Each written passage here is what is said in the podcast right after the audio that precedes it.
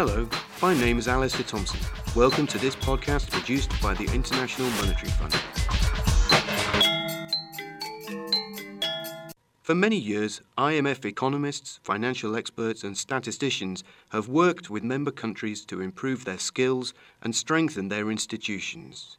This support, commonly called technical assistance, has been carried out through regional centres. The latest to open its doors is in Mauritius, serving 13 countries across southern Africa, and it's known as Afritac South. Earlier, I spoke to Antoinette Sayeh, Director of the IMF's African Department. She explained the importance of the new centre. This is another milestone in our efforts to support capacity building in sub Saharan Africa. With the opening of uh, Afritac South in Port Louis, Mauritius, we will be able to serve, as you say, a large number of countries across su- southern Africa and the Indian Ocean. It will be the fourth uh, such center we've established in sub Saharan Africa since uh, 2002. Others are currently operational in Tanzania, in Mali, and in Gabon. And when we're successful in putting in place the fifth center in uh, Ghana, we would have reached our objective of serving all of sub Saharan Africa with on the ground responsive technical assistance from the IMF. And what's the main focus of IMF capacity building assistance? Well, certainly the focus of our capacity building efforts are to help countries design uh, sound macroeconomic policies to promote uh, macroeconomic stability, a key underpinning of sustainable growth, and efforts to fight uh, poverty. Our support would help country build stronger institutions, looking at both short and medium term macroeconomic challenges and helping them to resist the shocks that are so uh, frequent uh, for sub Saharan Africa.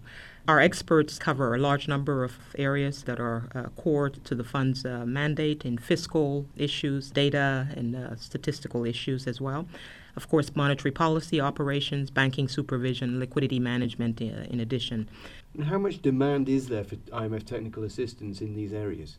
Well, uh, demand is growing all the time. We've had a large technical assistance program in, in Africa for many years. Sub Saharan Africa takes about 30% of the technical assistance that the fund provides, and we are looking at a 20% increase in technical assistance this year, much of it going to sub Saharan Africa. Of course, technical assistance, the focus has to change as countries develop and become more sophisticated demand for different types of technical assistance.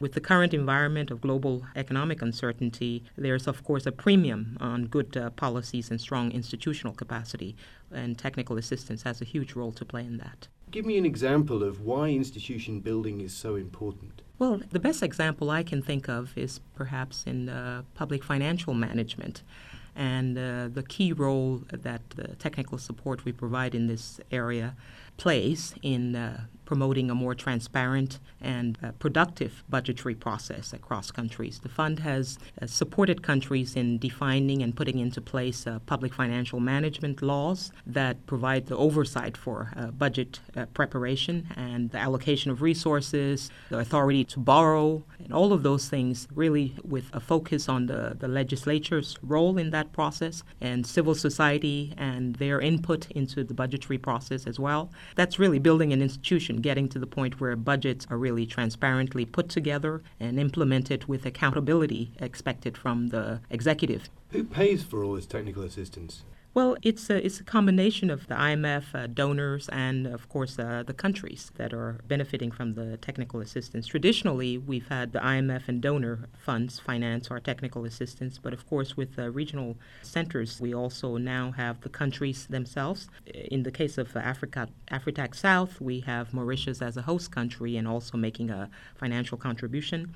In addition, we have a number of bilateral individual countries Australia, Brazil, Canada, Switzerland, and the United Kingdom. We're committed to working with the members and the donors to deliver high quality, responsive, very good uh, technical assistance to help uh, our member countries build up their skills and their institutions. And uh, I think uh, this is a very good start in our efforts to complete the challenge of providing all of sub Saharan Africa with on the ground responsive technical assistance. So we're very, very happy uh, to have Afritac South opened uh, formally. That was Antoinette Sayeh, Director of the IMF's African Department. For more podcasts, log on to www.imf.org.